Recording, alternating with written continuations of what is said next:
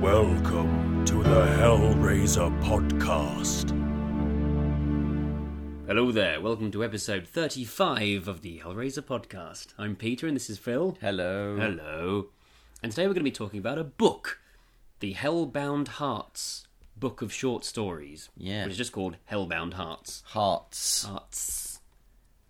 So they're short stories written by all different people, and it's all based on the mythology created by Clive Barker's book, The Hellbound Heart. yes. Don't, don't, don't get confused, you know. I'm trying not to confuse anyone. Right. The last thing I want to do. Okay. I'm too confused myself already. Yes. So there are 21 stories, and we didn't want to shortchange you, lovely listeners, by doing them all in one podcast and rattling through them all very quickly. So we're going to split it up into three podcasts, part one, two, and three, And rattle through them quickly. and rattle through them quickly, but only seven at a time. so today we're going to be talking about the first seven stories in the Hellbound Hearts book. Hope you enjoy. So this is the time for our spoiler warning. Yeah, we're going to be talking about the stories in all their glory. Now, th- first of all, this book is brilliant. If you haven't already got it, you should get it. And if you listen to this without having read the stories, just be prepared the fact that we're going to tell you what happens in them. So you can then go back and read them and you'll enjoy them. Mm-hmm. But it would be better if you read them first. Yes. So that is your spoiler warning. Consider yourself warned. Mm-hmm. Now you'll be spoiled. so we begin. We begin with the story Prisoners of the Inferno, written by Peter Atkins. I know him. You certainly do. He wrote Hellraiser 2 and Hellraiser 3 and Hellraiser Bloodline. Crumbs. And he was in Hellraiser 3 as the barman who Barbie. becomes Barbie. yeah, he's a really nice chap if you hear him interviewed or him on any of the commentaries. He's from Liverpool, uh, like Clive Barker. He knows Clive Barker from uh, from way back. And he's written this story. And Hmm. Okay. let's go into it. Let's have a look at it. So it's set around the world of collectors who collect different bits of memorabilia and mainly it seems to be film related things. Yeah. It's quite well written in that, isn't it? The um, Yeah. the, the sort of world of these collectors who buy little lobby cards and Yeah, especially when you think that, you know, people might be going to conventions and buying this book at conventions and things. yeah. And so he gets the main character is called Jack, and he receives gets the, buys his lobby card of a still from a film from the 1930s, and it says it's called Prisoners of the Inferno. And his friend Carducci, who's another collector, it rings a bell with him, and he says, "Ah, well, that's from a film that was called Prisoners of the Inferno, but then it got re-released as The Cabinet of Doctor Coppelius." which is, of course, a play on The Cabinet of Dr. Caligari, which was a 1920 German silent film, which is very good. But this one, The Cabinet of Dr. Coppelius, is seen as a hoax because one guy put a, a biog about the film online Yeah. on a website, but no one else could find anything about it. It's supposed to be a US UK film from 1932, a silent movie and this is all there is about this film, this one thing online. So they haven't- no one thinks it exists, but he's got a picture of it under its other name.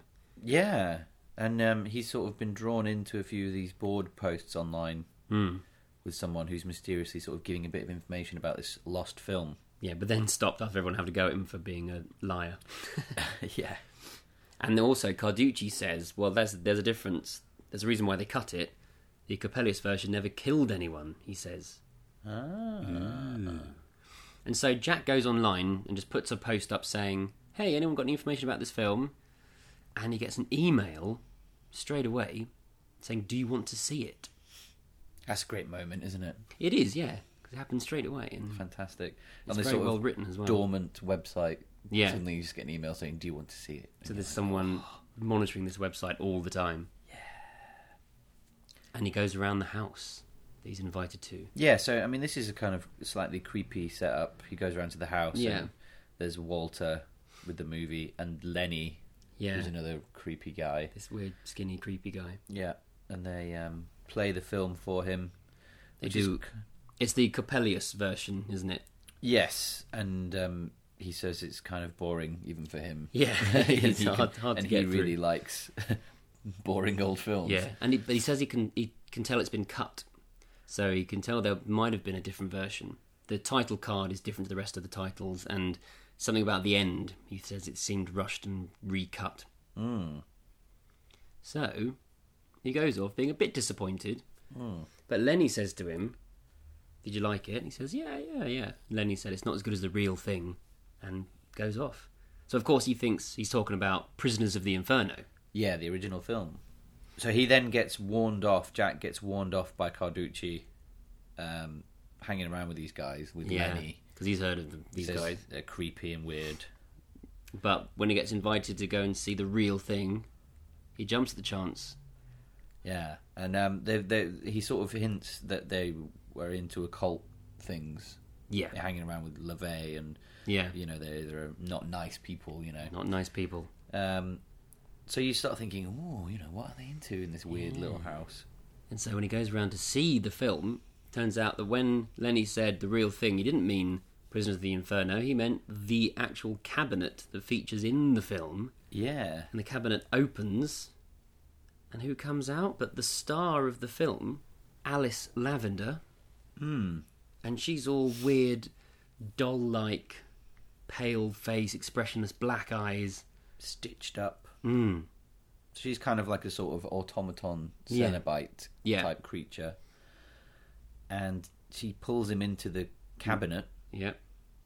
and then he meets the Doctor. The Doctor. and his palms open to show the terrible implements that bloomed from the stigmata. Then he says, Time to play. So that's kind of your um, So there you go. Dr. Tenard type character. Yeah. Yeah, yeah, yeah. He's been playing around with these people inside his cabinet. Dr. Coppelius. Um, This is, I really like this story. It's It- really good. it's great, isn't it? Yeah. it's it's- very evocative and it really makes you feel like you're there Mm. in it with this character. It's really well written. I mean, there's loads of little details at the beginning about how he kind of tricks this store owner, Hmm. Yeah. stall owner out of the um, card, you know. By from putting not- it in not- amongst loads of other f- things that don't mean anything.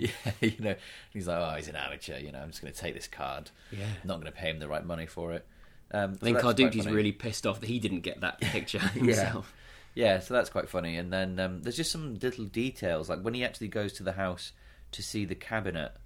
There's this like really ancient old man there who's Hmm, yeah. just sitting in a chair, and Lenny's kind of like, "Should I make you a pot of tea, David?" As they send Jack into this room with the cabinet. Yeah. And you're, you're like, so what are they? Are they kind of like weird puzzle guardians? You know, these guys who Yeah.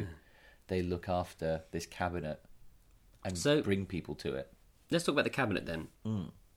The cabinet is it implies that it's sort of a it's a portal to hell. Yeah, I mean, we're talking about this in the world of Hellraiser, of course. So, but it doesn't need to be solved and, or opened by our hero Jack. It's just sort of there, and these guys invite him to it, and it just opens, and yeah, it is a portal to hell. that's it. So, is, does that mean it, it's constantly open, and they choose whether when you open the door that opens the portal, or do you think something needs to be done? Maybe a ritual needs to be done, and that happens just before Jack gets there in this story. Yeah, possibly. I mean, it's not mentioned, is it? It's not. Um, No, it's it's ambiguous, which is really lovely. It's almost like I mean, as with all Hellraiser things, there's always a puzzle to be solved, Hmm. and it's almost like him finding the card, exactly. going online, registering his interest, you Yeah. know, watching the movie. All of this stuff is all what he, needs to do. the puzzle of this film, Yeah, and that was him. You know, come on in, yeah. come on in.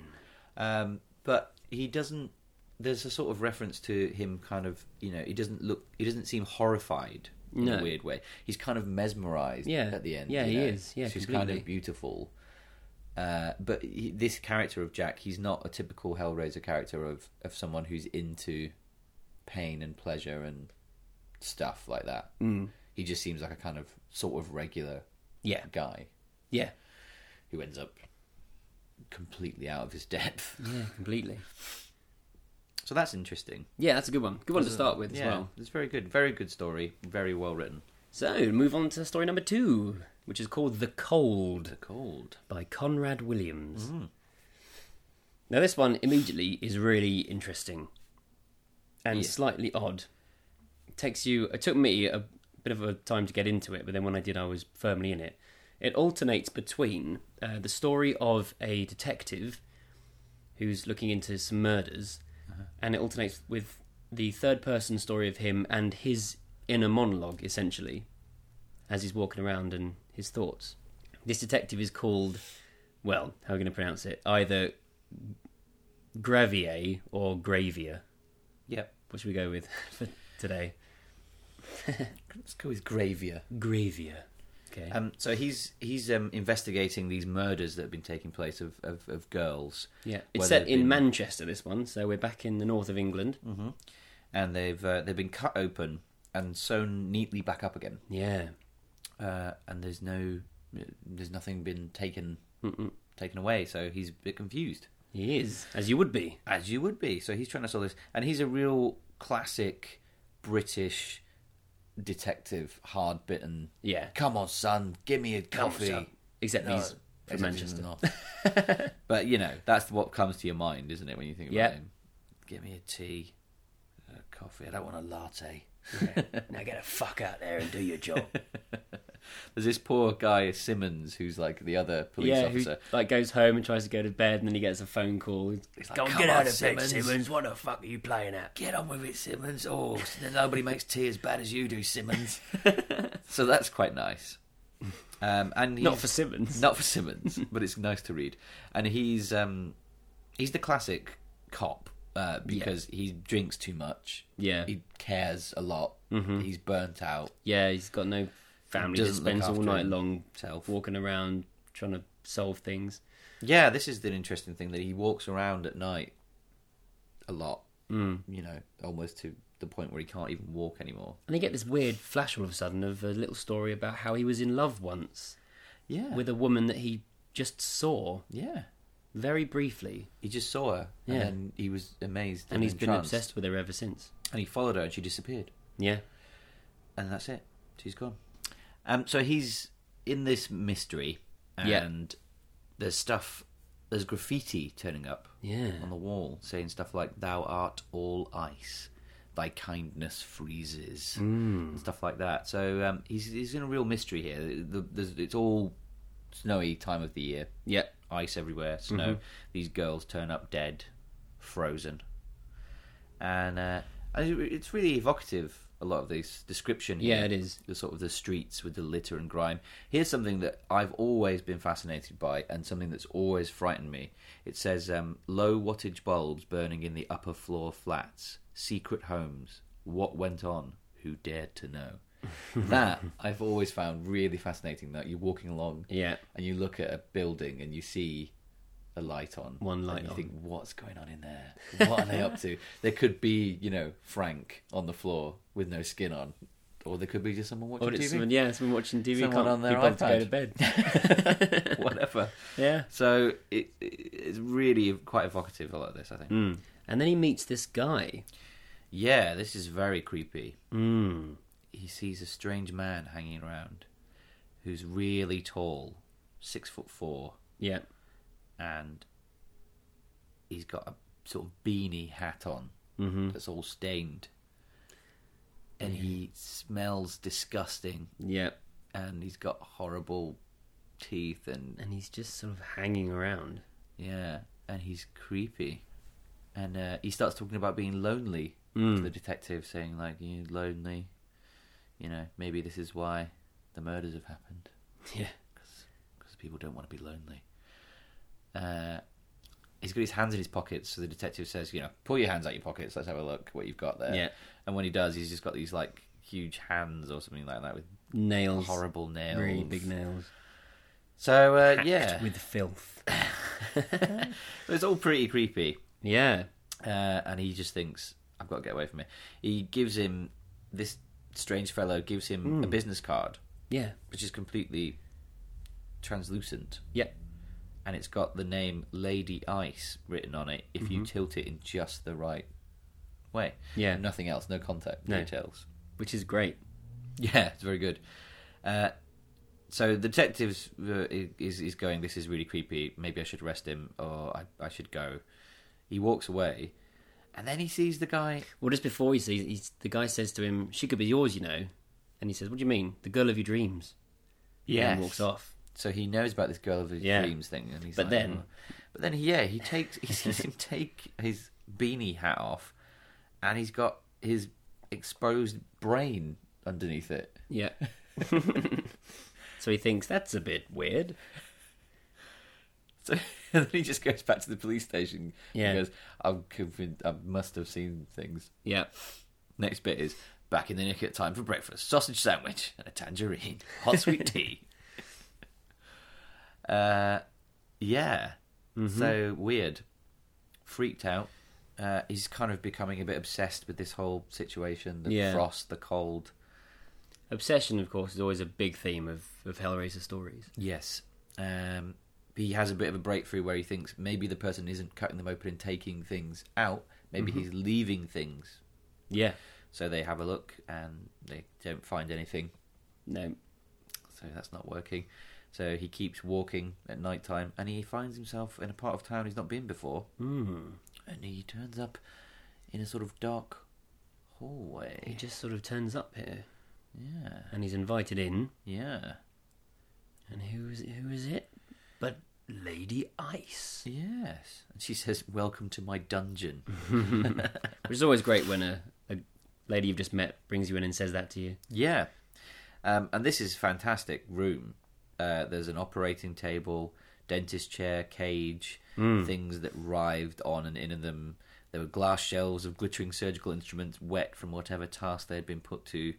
Uh, masks that weren't masks at all hung from cords and turned in the hot, still air. Yeah. So you're like, oh my god. I noticed you skipped over monstrous dildos sculpted from raw bone. I didn't even mean to skip over that. That's amazing. That's my favourite bit. so, so yeah, uh, he's in big trouble. and she puts a finger across his jawbone and leaves an icicle there. It's So it turns- amazing. Turned to a line of smoking powder. She's uh, very cold. Uh, she's super cold, Super cold. super cold, and she's all dressed up in kind of weird, sort of latex, rubber, and black and Yeah. ice. And there's a lady splayed out on the table. Her innards exposed, clamped back with pins like a dissected frog. And the guy we met, Henry Johns, the guy with the exposed brain under his hat, he's there, bent over this dissected girl, sort of breathing in. breathing in the aroma of her organs. Mm-hmm. Yeah, and then she dies, and it's almost like he breathes in her soul. Yeah, he uh, It's he really he strange. sort of sucks in her. And now he's all of a essence. sudden he's just he was he was the creepy, the creepy guy, Hmm. but now he's just like a minion of Lady Eyes, and he's a bit of a see, r- pushed to the background now. Yeah, he's just. And a she's sort like, of- "I'm sorry about him." I'm sorry about him. Bad manners. Um, so yeah, I love some of the description here is great. Henry John's exposed brain shook like a jelly Mm-hmm. against the collar of what remained of his skull. Hmm. Lovely. Uh, so yeah, and then Lady Ice kind of offers a sort of choice, mm-hmm. where she says, "We've got the girl of your dreams. I know who she is. Will you go to her?" Yeah. And he's kind of like, What? "Yeah, And then a bell tolls, yeah, and this thing turns up out of the floorboards. This, well, it's called sort of like an old rotting corpse zombie lady. yeah." So this is the woman of his dreams. This is his Yeah. soulmate. His yeah, because Lady Ice said we've all got a soulmate. She's yours. Here you go. I put you back together again. And she basically is like a dead zombie, Yeah. who sort of eats him, bites him. Yeah. And then it says, and he- he finally understood what it meant to give yourself to the person you've been intended for, even if you'd been born a couple of hundred years too late. Implying that she was, you know, 200 years before him. Which begs the question who was it he saw when he first saw her? Yeah, was it a ghost? Was it a Was ghost? it a ghost of his soulmate? Did someone put that image in his head to eventually bring him here? Yeah, it's a weird one. It's very strange. It is very strange. and It's there's- very good. No mention of, you know, puzzles, puzzle boxes, or hell, or No, but I mean, Lady Ice is clearly, she's a you know, a Cenobite. cold Mm-hmm. Cenobite. Um, And he's kind of unlocked what's going on here. Her and her minion Yeah, uh, murdering girls yeah. who are all soulmates, maybe, for people. Or was that just to coax the detective there? Yeah. Mm-hmm. Who knows? Very ambiguous. This one. But um, yeah, an odd one. I do like when I first read this one. I wasn't sure how I felt about it because I felt a bit frustrated that it not enough was explained. Uh-huh. But when I've now I've reread it a couple of times, I, I do enjoy reading it, and I don't mind that it's a, an unexplained mystery because I really like how it makes me feel. The whole thing is is more of a mood piece Mm. to me than a you know a piece of prose or a story. Yeah, I agree. There were there, there were a couple of stories that when I first read them, I think I felt they were maybe a little slow, mm-hmm. but um, I really enjoy reading them now. Yeah. Um, Oh, that's the good thing about this. is one of This book, the whole book, it's really rereadable. yes, All the stories Oh are. yeah, they're they're they're very good, and uh, yeah, this one's got a really good mood, very Yeah. evocative, and um, and an interesting sort of take on the sort of Hellraiser idea of definitely. Cenobites and what they want and what they're doing. This isn't for your eyes. It's for your ears. Right, let's crack on so we don't have a two-hour-long podcast. the Confessor's Tale by Sarah Pinborough. Hmm. Yes. I, lo- I just love the first sentence of this story. A wolf stole Arkady Melanov's tongue when he was ten weeks old. That's amazing. Yeah, that's a great great beginning. yeah, and it goes on to say that it might not have been a wolf. Some people say it might have been his mad mum ripped his tongue out. Hmm. So yeah, the poor guy can't but talk. yeah, we have this tongueless main character. Uh huh. which obviously is much easier to do in written the written word than in a movie Yeah.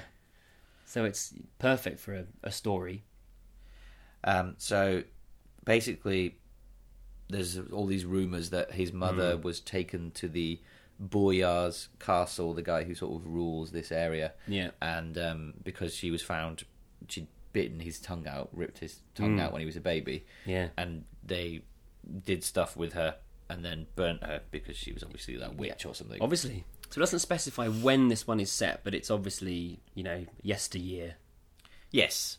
Yes. I mean, there's a very distinct thing in my head of what it looks like. yeah me too But uh, when Yeah, that is, yeah. I, we can't. doesn't matter obviously it's sort of like a pinpoint. fantasy land really isn't it Yeah, in a way, in a way. Um, Game of Thrones type stuff. Yeah. but yeah, it's um, it's a it's very evocative. So you've got this sort of tiny little village where he lives, uh, and you know there's this mystery. He's an orphan. yeah He can't speak. Uh, his mother obviously was taken away or died or whatever. Nobody knows. we're not sure Um, his father gets ill and dies. Mm-hmm. Uh, his father was a baker. yeah and he's sort of taken in by the person who takes over the bakery and he's given this package Yes, that his mother had. Yeah.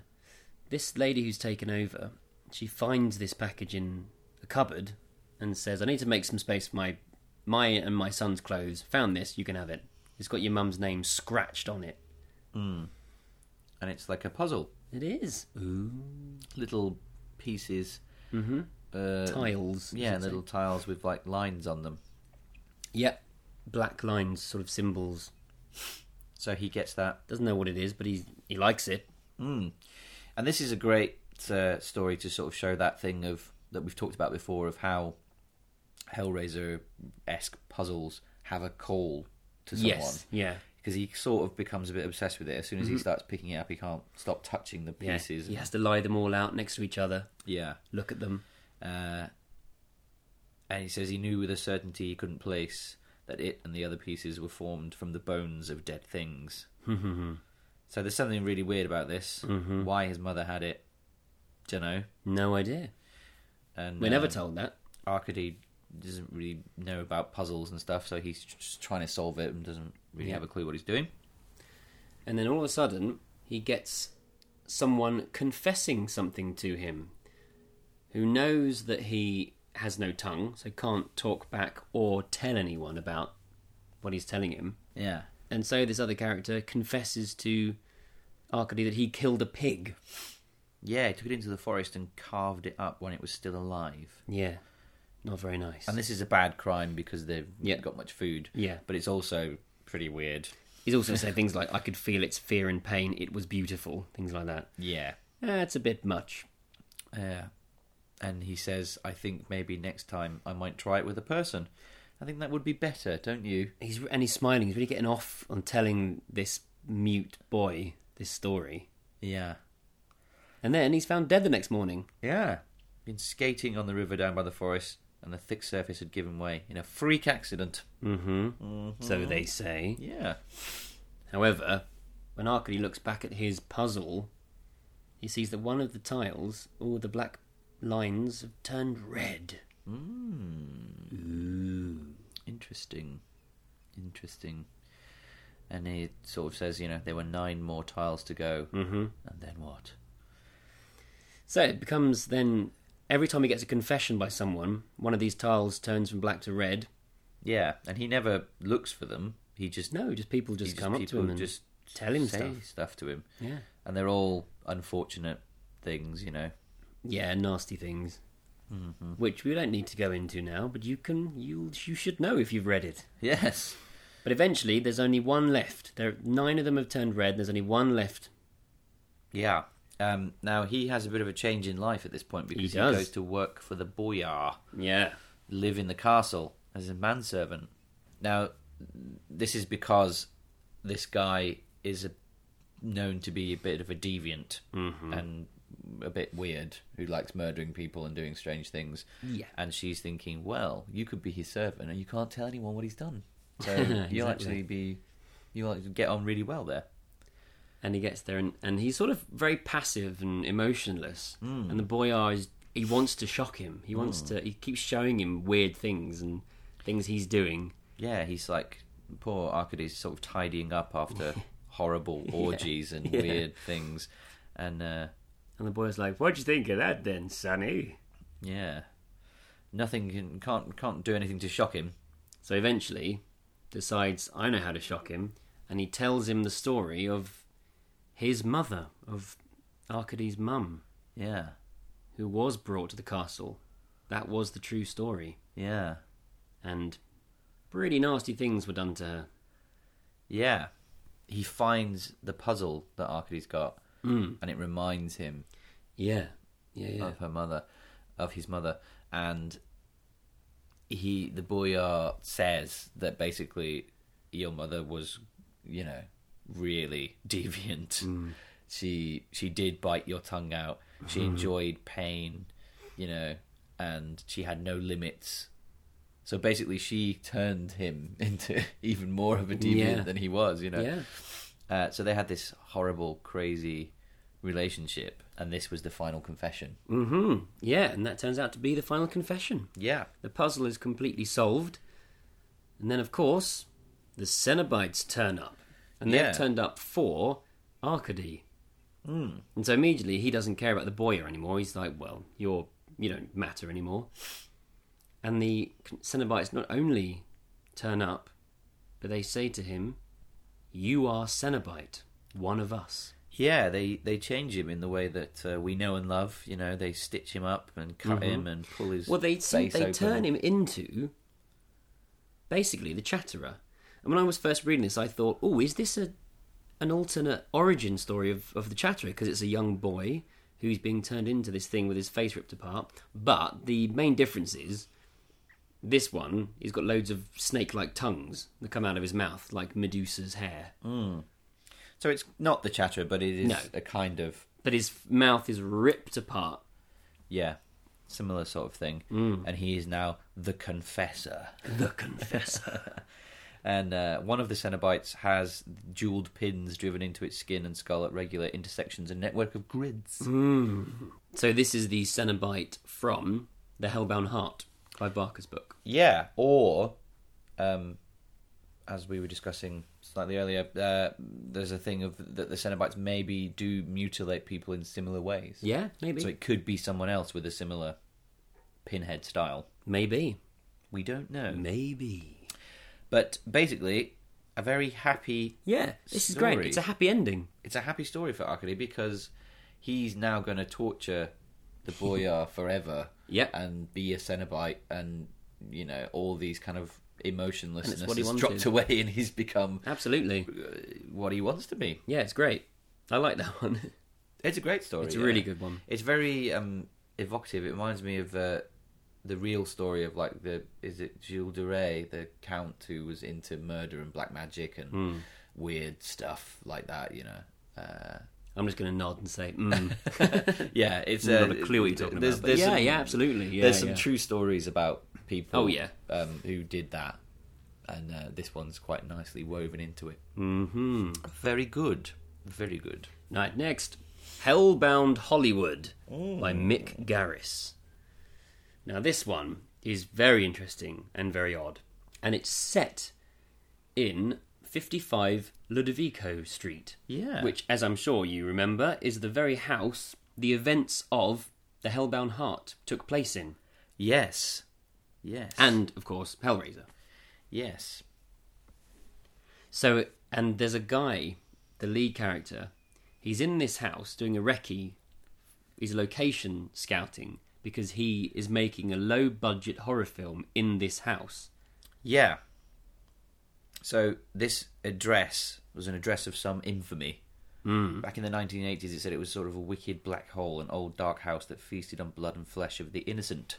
Yeah. So this is this is set in the same universe definitely as the Hellbound Heart because the things did happen in this house in the 1980s.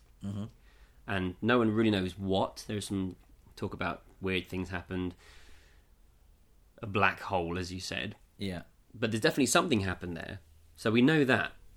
And Yeah. this guy wants to make his independent horror film in this house. Yeah, and he's you know he's pretty down on his luck. He doesn't want to make a horror film per se. No, he doesn't. He thinks they're really low. he had some success, Yeah. uh, and that's gone now, and Mm-hmm. he's kind of a bit washed up and washed out.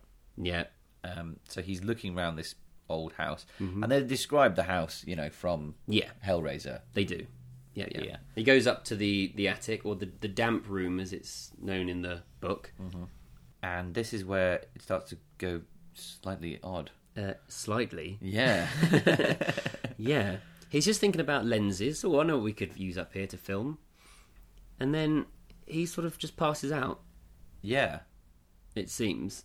and he's hearing something saying, "What have you dreamed? Yeah. What do you want?" You know, and this, this sort of thing. Uh, Len- and basically, Across the room is a Cenobite. yeah, a Cenobite you probably couldn't get away with doing in a film. yeah, really weird. This is the yeah, this is the height of sexual violence, I guess, combined. Yeah, It's indeterminate sex, it says. It's got massive pendulous breasts and a cock, and this, these are all wrapped in chains. But the most interesting thing is its head, which is basically a massive vagina. yeah. Mm-hmm. Mm, So really weird, like a monster. You know, a complete monster. Its head is a big vagina with teeth. um, loads of wounds, padlocks, Yeah. stitches. Mm-hmm. Uh, yeah, huge vagina head, um, and it starts to uh, talk to him, mm-hmm. and it's basically trying to sort of get him back into Into sex. sex. Give him a libido, give him desires and passions. And he's basically, he says that he used to have a lot of sex and he used to have desires and libido, but he doesn't really anymore. Yeah, it says this is why you are here because you possess imagination. Imagination, you yeah. know. Um, and he's kind of a bit too washed up to be bothered. He's like, Yeah. no, which is quite an interesting Yes, it thing. is. You know, the Cenobite is saying, "Oh, come and have some of this," and he's like, "Oh, no, I don't really want to." Mm-hmm. Uh, but he says what he wants is success. Yeah. You know, Film success. he wants success as well. He wants success in the world of film. yeah. And this creature's like, "Yep, we can do that. Yeah, totally. Can have that as well. Give in to your physical need, and your more grounded desires will also be fulfilled." Yeah. Um, then, then it opens its big vagina head and sort of eats his head with it. yeah. um, yeah. okay, And while it's doing that, he can't breathe, but still he uh, gets very aroused and ejaculates everywhere. Yeah. And then the rest of the guys on the film turn up and they're like, what's going on in here? And he, And he wakes up. and he's like, oh, God. Ooh. And he's all sort of turned on and the heart and so on. What's the phrase they use? His head covered in pussy jam. Yes. So anyway, he he's, he. The, I mean, that's a hugely weird scene, of course. Yeah. Um, and he is uh, he meets up with um. This is like a script The supervisor. script supervisor, yeah, the young lady. And all of a sudden, he's got massive libido, and he's thinking, "Ooh, she's a bit of all right. I'd like to give her some action, yes. So he takes her experience her upstairs. pussy jam." Yeah, and oh god, and um, takes her upstairs, and they sort of start having sex. Yeah, they start having sex, and then all of a sudden, when he's inside her, it all gets really hot, Yeah, and it's like they're fused together. yeah, And then the Cenobites turn up. and yeah, you can hear lights, and there's a Mm-hmm. camera, Yeah, and basically they're filming them, they're filming them, and he- and there are more than one Cenobite now. yeah, To go along with the giant vagina face, there's a big penis head. yes, and uh, yeah, they they just kind of They're are f- yeah, they're filming them Filming on them. 35 millimeter film. having sex and being torn to pieces. Yeah. Like their meat is being pulled off them, and their- there's some really interesting images here where he says, like, a, a, a s- sort of bar began to revolve and peel a long strip of our flesh, which took on an appearance of a barber's pole. yeah, Yeah. amazing. And blades began to spin and strip us of our meat. So, really weird. Yeah, And he's like, and that's the end. he says, I lost my grip on consciousness, unable to call out cut. Yeah, so that's They're really it. like- they're just being tortured and ripped apart and, while they're having sex Yeah. for so, the pleasure of the Cenobites. kind of. Yeah, it's almost like they're making a film they can take back to the rest of the Cenobites. Yeah, this is And Cenobite go, porn. Look at this. Yeah. Look what we did. Um, yeah, so really strange story. Yeah. Very atmospheric. Uh, Mm-hmm. Very Hellraiser, I'd say. Yeah, I mean, it's E very some- graphic. yeah, and it, it wouldn't happen in any other universe. you know? There's no puzzle box or anything No, like no. that, but there is. It's it's purely looking at desire and Yes. sexuality and the perversion of sexuality and what is it that you want and physicality and and sex and violence combined, which is very much a, a theme of Clive Barker's stories. Yeah. Right, moving on to mechanisms. Uh huh. This is by Christopher Golden and Mike Minola. Yeah. Illustrations as well by Mike Minola. Yeah. So you may know from Hellboy. fame. Hellboy. Uh, great artist. Really like him. And this one, this one's brilliant. Yeah. This is a great story. Yeah. It revolves around a character called Colin who's summoned away from his school to go home because his father's disappeared. Yeah. So he goes back to the old The old family homestead. homestead. Uh, his dad disappeared, and basically, there's been a sad story. You know, Yeah. his mum died. His mum a long time died. ago. His dad became obsessed with trying to contact her, Yeah, using an Irish man. spiritualist. Uh, but then he got obsessed with creating a mechanism. Yes, because there's a weird noises coming from the walls, thrumming of machinery and something or other. So the dad gets obsessed with this, and he thinks if he can make his own mechanism that can be in tune with this one he can hear, he might be able to do something or other. Well, it's not that's really I mean, explained. it's- that's never said, But- so it's never no. explained. As Colin walks around at night, he can hear this mechanism through the walls, and Mm-hmm. Yeah. he can't make this machine do anything that his dad's created. No, he, fi- he finds the machine in the in the basement. Yeah. with all these tubes going into the wall and pipes going into the wall. Yeah, and he can hear something through the wall and he can feel it, but he gets people to dig all around the outside of the house, but these pipes don't go out of the house. Yeah, they she- just disappear into the wall. So I mean, really evocative. All of this, really Yeah. Mm. good. Really like it's like what- a it's what's a going real on? mystery. This one. yeah. What is going on? Uh, and what is this machine? And I love old weird machines and cogs and stuff like that. Yeah. Mm. So I was really really loving that as well. And the illustrations from Mike Mignolo, just little bits of mechanism. Yeah. are brilliant. Really cool. And the grandmother character as well, grandmother Abigail. Yeah. she's being really kind of aloof. But she's just trying to make sure that he doesn't follow his dad in this obsession. Yeah, And she, she- does she really knows care something- about him. Horrible has happened. Yes. Something weird, but um, she doesn't know what. No. Uh, so Colin's like, right, I'm going to find out what's going on here. And he basically gets a bit drunk and Mm-hmm. decides to try and operate the Because mechanism. The grandmother has told him that to operate it, you get in it. Yeah. work it from the inside. Yeah. Um, and so he's there, and it's a really brilliant description of how he operates it. Like Mm. Yeah. he's kind of pressing pedals and moving levers and breathing into a tube. Yeah, we have to do it in in the right order. So he's starts to find the rhythm Yeah. of the machine. And before this, he thinks he's heard his mum's name called through the wall, Hmm. along with the thrumming of the machinery, Yeah. which I think the dad heard as well. I mean, that's that's what I that's what I took from it. The dad, the story that we don't see, is the dad heard his wife his wife's voice possibly calling to him Yeah. through the wall and this machinery, and he thought if he could make his own mechanism that is in tune and in sync with the one in the wall, he will get to meet his wife again. Yeah. So But Colin sort of hears his dad's voice calling for his mum through the wall. yeah. And um, so Colin's in the machine Yeah, he starts doing it and he managed to get the rhythm perfectly matched and then he becomes aware that he's in this massive place Yeah. where there's nothing there and he can see close by his dad in a machine in perpetual motion Yeah. in unison uh, looking for his his wife yeah. so he's just So saying he's in it Deirdre for all eternity calling out to Deirdre, and Colin's behind him, all eternity calling out to his dad.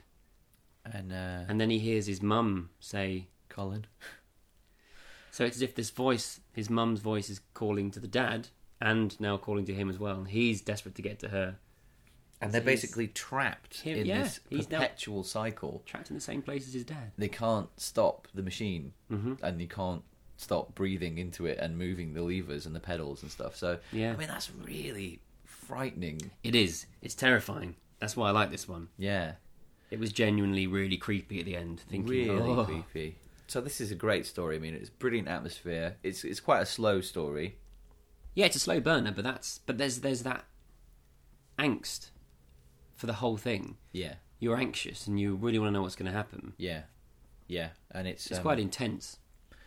lovely illustrations mm-hmm. uh, really well done yeah a great great tale and one. a really good idea a really Yeah. good look at something different you know another aspect of is that the machines become Yeah, like a puzzle box or become like hell. yeah, very much so. You know, you whoever operates this machine eventually is going to figure it out, and then they're going to be trapped in this place. Yeah, good stuff. Wonderful. Marvelous. We'll tear your ears apart. So the next one, penultimate story for today, Every wrong turn. by Tim Leban. Hmm. He knew the way to hell because he had a map. You know, like, they've all got great opening Yeah. lines. These tales. That's how you haven't get people. You have a brilliant first line, you suck people in, and then you tell the story. they? Wonderful. Um, so This yes, one's very simple, really, isn't it? Very straightforward. it is. It is. It's, it's it's it's all about the kind of the the atmosphere. Mm-hmm. Um, it's about a guy who basically he's got a map. He's found this labyrinth Yeah, he's been obsessed with the idea of labyrinths. He's been seeking out labyrinths and mazes, Hmm. trying to find the right one. He's he got this map somehow. They don't really say how, but it, they say it found him rather than him finding it. Hmm. And he eventually finds this particular maze, and he's in a maze looking around it. and it's a it's like a garden maze, you know, Yeah. isn't it? It's a hedge maze, It's like a proper yeah hedge maze. and uh, it's kind of weird. It's a bit of a weird place. But he seems to know what he's going towards. He seems to know that he's going to hell. Yeah, And he wants basically- to do it. Yeah, he, he's he's he's um, done a lot of bad things in his life, and Yeah. he thinks he's found out that he could find the Cenobites essentially or hell, and he should go to them. Mm-hmm. Yeah. and they should take him, and that'll make everything okay Yeah, because he's a bad guy. he's a baddie. and um, it's really weird. This maze. There's so many great little details. Like he he Yeah. sort, sort of sees some fruit, like strawberries, twice the size, the color of a bruise. And when he touched it, it was warm. Yeah. He left it alone, and you're like, what is that? Um, so yeah, he's basically going around these uh, this maze and seeing sort of tableaus of Yeah. what he's done. of bad things he's done in the past. The first one is where he sort of date raped this girl that later became his wife, yeah. but it wasn't a very nice thing to do. No. People listening, No. Um, take note. So he is seeing all these bizarre things yeah, he's done. he and doesn't they're- like them. He's turning away from them. Yeah, as you would, you know, he sees that and he's like, "Oh God, I don't want to relive." Yeah, oh, it's I wouldn't- almost like he's reliving see it that. again. So he's like, "I don't want to relive, you know, doing that. I don't want to relive um, all the bad things he's done." And they just alluded to, which is what I like about this story. It's just just small things. So you know, he Yeah. murders some guy uh, by smashing a, a nail into his head with a yeah, cup.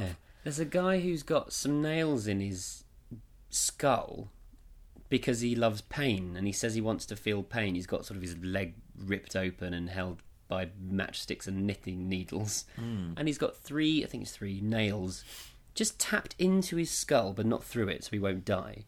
But then our our main character gets a mug, smashes the nail into his head, and kills him. Yeah, because he's not because he's like you're a charlatan. you Yeah. know. But this the main character is he's into pain. He's you know, you get all these things of like what's he been doing over the years? He's been doing every possible bizarre weird thing. Yeah. You know. And he had a daughter and he left her and Mm-hmm. it's just awful and, and, and terrible, basically. Yeah. Um he's just hurt everyone that he's ever known and just been really bad. And he keeps seeing all these things and just going, oh God, you know, I don't want to relive this again. Where are these people from hell? Why would Mm-hmm. they take me? and he eventually finds his way to the center of the maze Yeah. and he meets the gardener. Yeah. So The there's gardener is the Cenobite for this story. uh, and he's just kind of like a, a almost become a plant, you know, he's like almost is the maze. Mm. Yeah, this basically. guy's brilliant. um, and there's that's great. You know, there's like dried flesh hanging from long stems and Mm-hmm. blood and stuff. Really creepy. So basically, he's like, "Why am I not going to hell? Where where, Yeah. where do I go?" And the gardener's like, "Well, look, you know, you you you seen all these horrible things Yeah. that your desires have created, and you've turned away from them. So obviously you don't want it. Yeah, Enough. you've avoided them." Yeah. and uh, he said, you know, you should have given yourself to these horrible moments, Mm-hmm. but you didn't. No. Oh, there's the police. And he's going, but I belong here, you know. And the gardener's like, no, you belong nowhere until you really learn to Yeah. feel the pain of what Mm-hmm. you've done. So he's trapped. Yeah, and he's sent back into the maze and he's sent back to relive all these bad things he's done again. Yeah. And it's almost Mm. Perpetual like, loop. you know, you can't, it's almost like Cenobite training camp. He's like, you, you can't become a Cenobite until you truly relish the Yeah. horrible things that you've done. So we don't know what happens to this guy. He might just have been wandering around in all eternity, Hmm. not accepting these things he's done, or he might eventually say, "Yeah, I did it. Yeah, that was good," and then become a Cenobite. Yeah. who knows? So I don't know. So that's a, a nice sort of ambiguous ending on that one. Hmm. Um, good story. Yeah, Uh, very interesting. I mean, I like it when you just see a little flash of something or like something. Yeah, there's a bit where they're talking about some guy tattooing a bone in his leg and screaming and stuff. And, you know, there's just weird images yeah, and, and some strange things going on, which is cool. Uh, but yeah, good tale. yeah. Good tale. Good tale all round. And our final tale for the day is The Collector by Kelly Armstrong. Mm-hmm. And our main character in this one is a lady who solves puzzles. Uh-huh. And she finds this puzzle online and she keeps solving the different puzzles that are put up every 24 hours or so. And she's all excited about it and they're all getting, getting harder every day. And then the, finally, she gets an opportunity to go and solve a real puzzle in someone's house. So she goes to the house, and what's there but the puzzle box, No. the lament configuration. Yeah. And it's this older lady asking her to do it. $5,000. Yeah. So basically, she's been doing all these different puzzles almost as like a test. Mm. And when the person, this old lady, has decided she's been good, Yeah. you know, she's good at She's it. good enough um, to do it. she's got her to the house to do the puzzle box. Mm. She said, My son's the collector, really. He's, uh, he's in the other room. He's getting a video camera. Don't worry about it. You just sit and work it out and see if you can do anything with it. And our heroine is pretty good at it. She starts to solve it. Yeah, and she, the, the old lady's like, "There's been a few others, but it's not." Mm, They haven't done it. yeah, and so uh, you're like, hmm, "Okay, what's been going on here?" So um, our uh, hero is solving the puzzle, Yeah. and she's almost It's solved it. Uh, almost there. and then she stops. and she wants to meet the son. Mm-hmm. And then the old lady gets a gun out and says, "Right, Yeah. Mm. you're going to finish this puzzle." And so they then start talking about what the puzzle actually is Yes, element configuration and basically, or a Le Marchand configuration. yeah, basically the old lady says, "My son solved the puzzle Mm-hmm. years ago. The Cenobites came, and they did things to him, but he escaped." No, she says they came, and our narrator says the Cenobites. So she Yes. knows about it. All of, we realise that she knows about this, yes, she does. Yeah, which we haven't been told in the narration. We're Uh, Yes. just told through the dialogue here, mm-hmm. which is really, really nice way of revealing it, rather than saying, "And of course, I knew about this already." Yeah. Yeah, absolutely. Um, so he basically escapes. Yeah, he he's li- like Frank. He has escaped from hell, and his mum said she'll look after him. So it implies that she's been getting people, you know, for him to kill and drink the blood of, and that sort of thing, like Frank does. Yeah, so she's been using this puzzle thing to get people there so he can Yeah. kill them. but now she's finally had enough. But yeah, she said actually this is she's going, Well, this is a bit of a weird plan because you, why are you having me solve the box? And she's Yeah. like, Because I want the Cenobites to take him back. Mm-hmm. there is a limit to maternal obligation. she's like, I don't I Yeah. can't be having my son here just bringing people for him to murder. No, I've had enough now. Yeah. So then there's a struggle, and the old woman ends up being shot, Yep. shot and killed. She kills her, and then our hero Mm-hmm. um, decides to start torturing the son by shooting him, but he can't die. It's amazing. She knows he can't die, but can feel the pain, and she says she's going to keep torturing him until he tells her everything she wants to know. So there we are. And uh, I love it. He eventually answered all my questions. Then I let him feed off the blood of his mother and left. Took the puzzle with me Yeah. and put it on the shelf with the others. Mm. Ooh. So this is a little twist we get now. Yeah. That this girl has been solving these puzzles or collecting them at least. Yeah, she's basically. She knows all about it. she's been collecting people's stories Yeah. of solving the puzzle. Yeah. She's been there watching people solving the puzzles. And what she tends to do is she opens it right up until the last minute and then gives it to someone else to finish. Yeah. And they open it. They open it, and and she's Naughty basically, girl.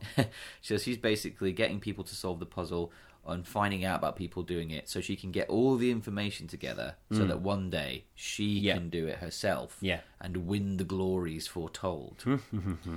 um, so she's got this huge plan Yeah, of that she's one day going to solve the puzzle box definitely. and add another. Well, Mm-hmm. one until then she's going to keep adding stories to her collection. Yeah. Yeah, Wow.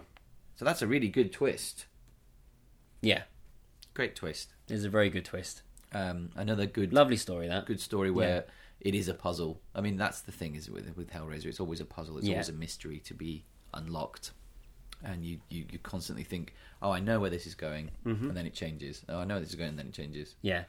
Um, so it's very well done. Yeah. So just like the comics, each story is different and each story has a different way of opening portals to hell or a different play on the puzzle box, the lament configuration. Yeah, And again, goes to show what an amazing world Clive Barker created in the first place. That all these people can have such different stories about this mythology, mm. and they're all really good. They're all really entertaining, yeah, but they're so different. yeah, yeah. And they're all kind of looking at a different facet of of the themes. And you think about the movies, and the movies that they go on, they are more or less different. the sequels, yeah, but they're just in no way as interesting as these. Mm. It's it's Hmm. It's- really bad. it's, it's unfortunate that It's the films unfortunate. decided that they had to focus entirely on puzzle box Cenobites turn up, you know that kind of thing. Whereas you see Hmm. Yeah. here, you know, the, it's more about the ideas and the themes that that's the most interesting thing. yeah, You know definitely. what's going on. Uh, and Although saying that, if you did do a film without a puzzle box, you'd get so many people online going, "There was no puzzle box. It was rubbish." But I mean, You the- can't the- win. This book sh- definitely shows Yeah. how the films could have continued Definitely. in the vein of Hellraiser. Yeah. and uh, it would have been really interesting. Brilliant. Yeah, fantastic. Well, that wraps up this podcast, the first seven stories. On a later podcast, we are going to carry on through the book. So we're going to split those up in amongst other things. So our next podcast, which will be with you soon, is going to be another commentary. We're going to carry on through the commentaries. This time, Hellraiser Bloodline. Whoa. So if you've listened to our conversations about Bloodline, you'll know that we're not massive fans of the finished product because of things that happened. So go back, listen to our podcast about Bloodline and our podcast about the original script versus what finally got made. And we'll sit and watch the film with you next time. Yeah. And have a Us couple of drinks. Versus Jacques. yeah, come to France. so we're going to do our Bloodline commentary next. So we'll look forward to that. Yeah. Thank you all for listening so much. Don't forget we've got a website, hellraiserpodcast.com. Join us on Facebook and on Twitter at HellraiserCast. And thank you very much. Thank you, Phil. Thank you, Peter. And we'll see you very soon. Goodbye. Bye for now.